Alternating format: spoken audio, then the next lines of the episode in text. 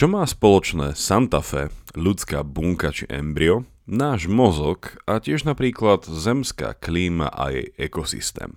V kocke sú všetky príkladom toho, čo nazývame komplexné systémy, ktoré nie sú zaujímavé len z pohľadu vedy, ale aj filozofie.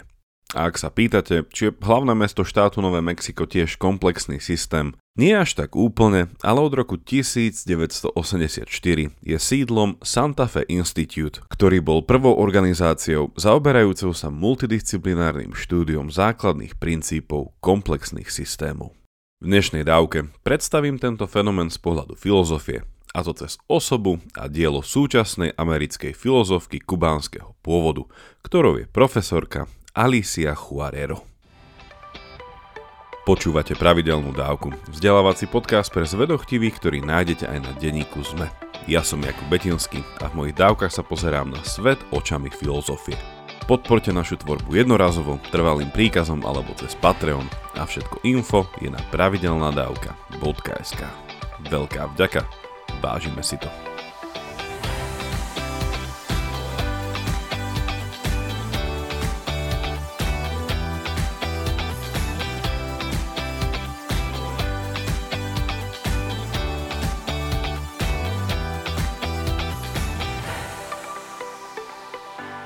Môj intelektuálno-akademický radar našiel profesorku Juarero relatívne nedávno, ale musím sa priznať, že od tej doby ma jej práca neprestáva fascinovať.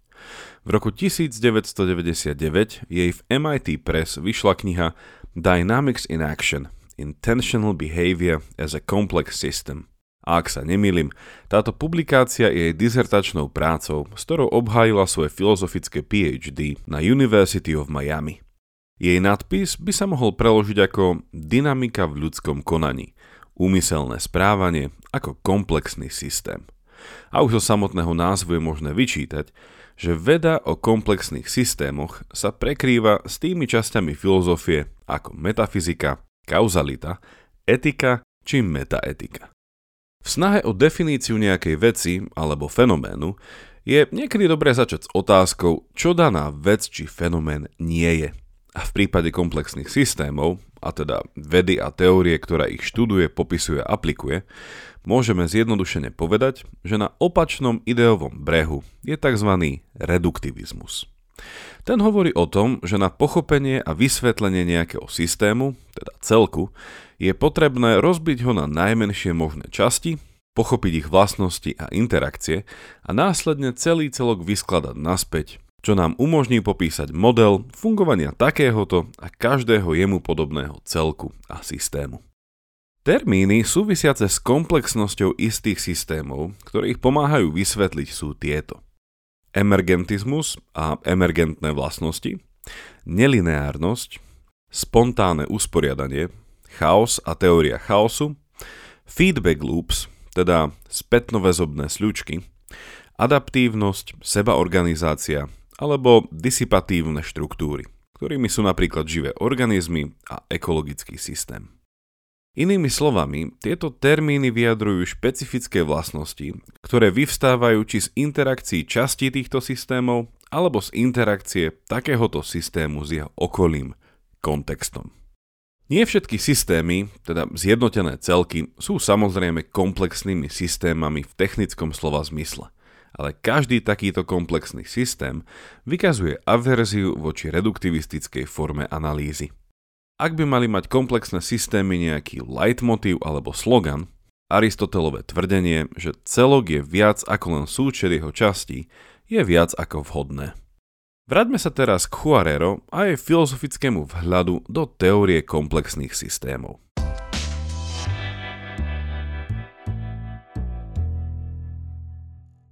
Svoju knihu Dynamics in Action začína touto rámcujúcou otázkou. What is the difference between a wink and a blink? V preklade, aký je rozdiel medzi žmurknutím a mrknutím oka?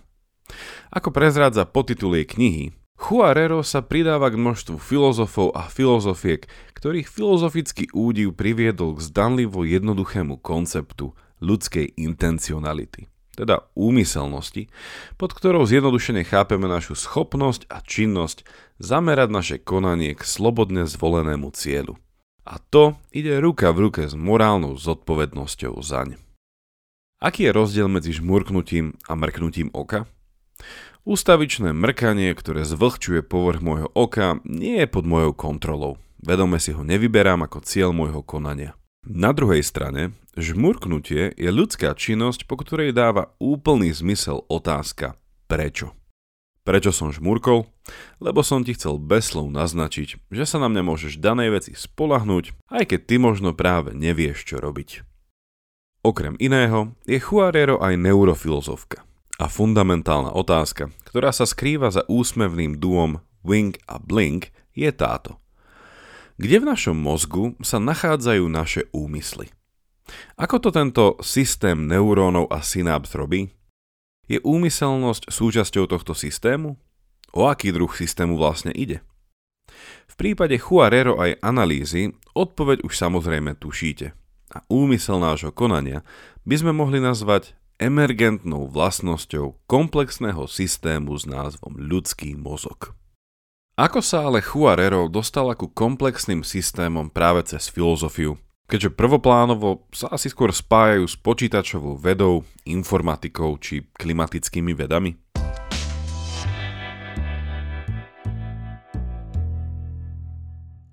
Ako sa ma hovorí, vždy ju zaujímali otázky ako či je nič niečo, čo je to pravda, dobro alebo realita, nože nakoľko sú to filozofické otázky, išla študovať filozofiu.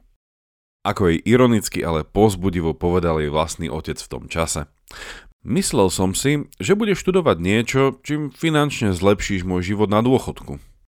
Či už priamo alebo nepriamo, práve spomínané filozofické otázky vedú k metafyzike. A to je tá oblasť filozofie, ktorá študuje fundamentálnu povahu veci, čo to znamená, že niečo je, a kauzalitu, čo to znamená, že A spôsobilo B. Juarero a jej záujem o kauzalitu sa naplno prejavil v tom, že ako mnohí pred ňou poukázala na nedostatočnosť Newtonovho chápania kauzality, ktoré v 17. storočí vystriedalo stáročné spoliehanie sa na aristotelovskú štvorakú kauzalitu. Podľa Aristotela existujú štyri druhy príčinnosti. Finálna, teda dôvod, prečo niečo vzniklo, formálna, teda akú štruktúru či formu má niečo, čo vzniklo, materiálna príčinnosť, teda z čoho to vzniklo, a efektívna príčinnosť, ako to vzniklo, koho za príčinením.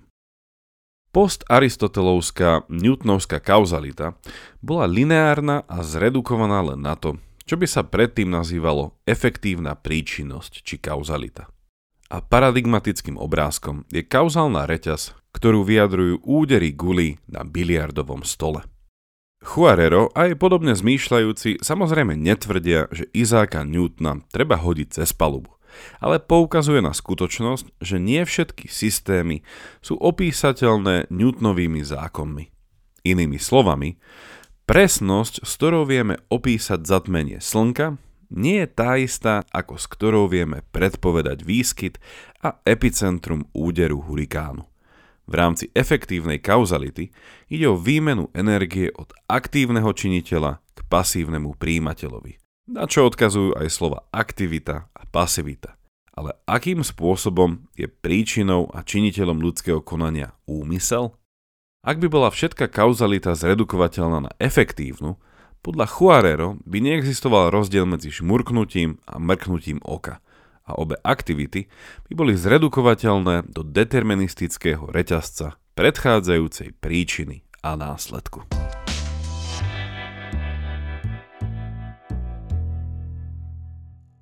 Tento záver, z ktorého vyplýva aj iluzórnosť slobodnej vôle, Juarero odmieta, ale súčasne sa neuspokojuje ani s interpretáciou, ktorú ponúka karteziánsky dualizmus.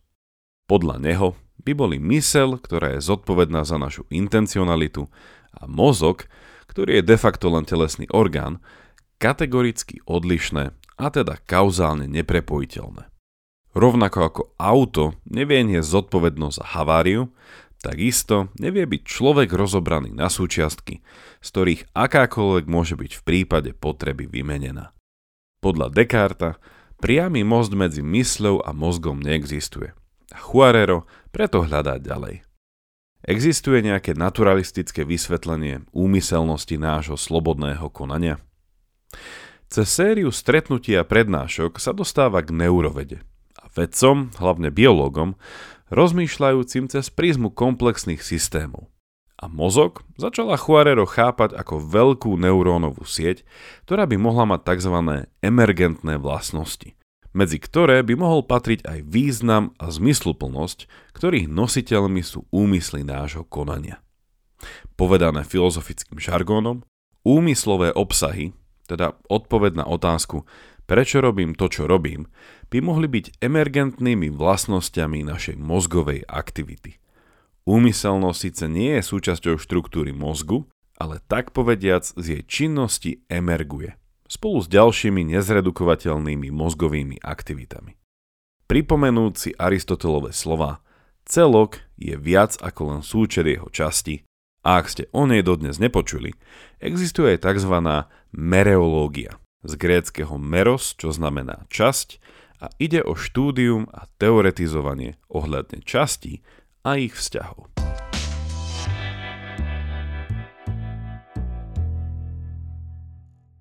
Vo svojom skúmaní sa Juarero posúva ku komplexným a dynamickým systémom a kľúčovým slovom sa pre ňu stáva kontext a nevyhnutnosť kontextualizácie. Prečo?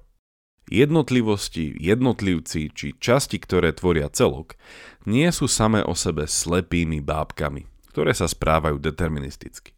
Naopak, ľudia v dave konajú síce slobodne, ale v istom bode začíname hlavne spätne sledovať to, čo už nenazývame konanie ľudí v dave, ale konanie davu.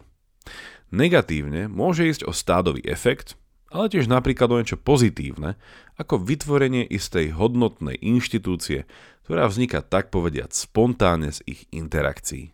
Ďalej si žije vlastným životom, ale súčasne je v dynamickom vzťahu nielen s davom, ale aj s jednotlivcami. Rakúsky filozof, ekonóm a Nobelový laureát Friedrich Hayek by v tomto bode napríklad hovoril o trhu a trhovom mechanizme. Ako sme videli, komplexné systémy môžeme pozorovať na mnohorakých úrovniach. Aj keď Juarerim prvotný záujem išiel ruka v ruke s tajomnosťou ľudskej intencionality, v súčasnej dobe sa popri akademickej činnosti venuje aj podnikaniu a aj firma Vector Analytica prepája teóriu komplexných systémov s včasnou izoláciou a eradikáciou šírenia sa vírusových ochorení, ktoré najčastejšie prenášajú komáre. Áno, aj epidémie a pandémie sú fenomény študovateľné cez prízmu komplexných nelineárnych systémov. Dnešné úvodné rozmýšľanie o komplexných systémoch a emergentizme síce v tomto bode ukončím, ale určite odporúčam ako Juarerinu knihu Dynamics in Action, tak aj iné zdroje uvedené v zozname odporúčaní. Ak vás táto téma zaujala, plánujem v nej v novom roku pokračovať aj formou rozhovoru s relevantným hostom, na ktorý sa môžete už teraz tešiť. Aj táto dávka má svoju bodku na záver, kde vám teraz priblížim a odporúčim jeden nedávny rozhovor s profesorkou Aliciou Juarero – Link na bodku nájdete v popise tejto dávky alebo sa k nej prekliknite priamo cez náš profil na Patreone. Vďaka, že aj touto formou podporujete našu podcastovú tvorbu a teším sa na vás na budúce. Buďte zvedochtiví a nech vám to myslí.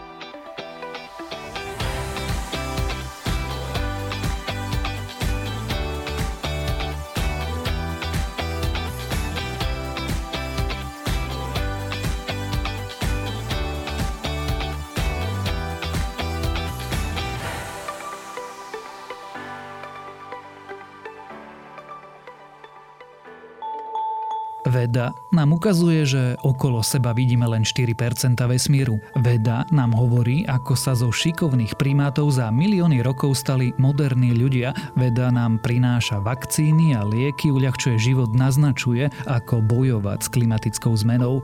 Ja som Tomáš Prokopčák a vedu milujem.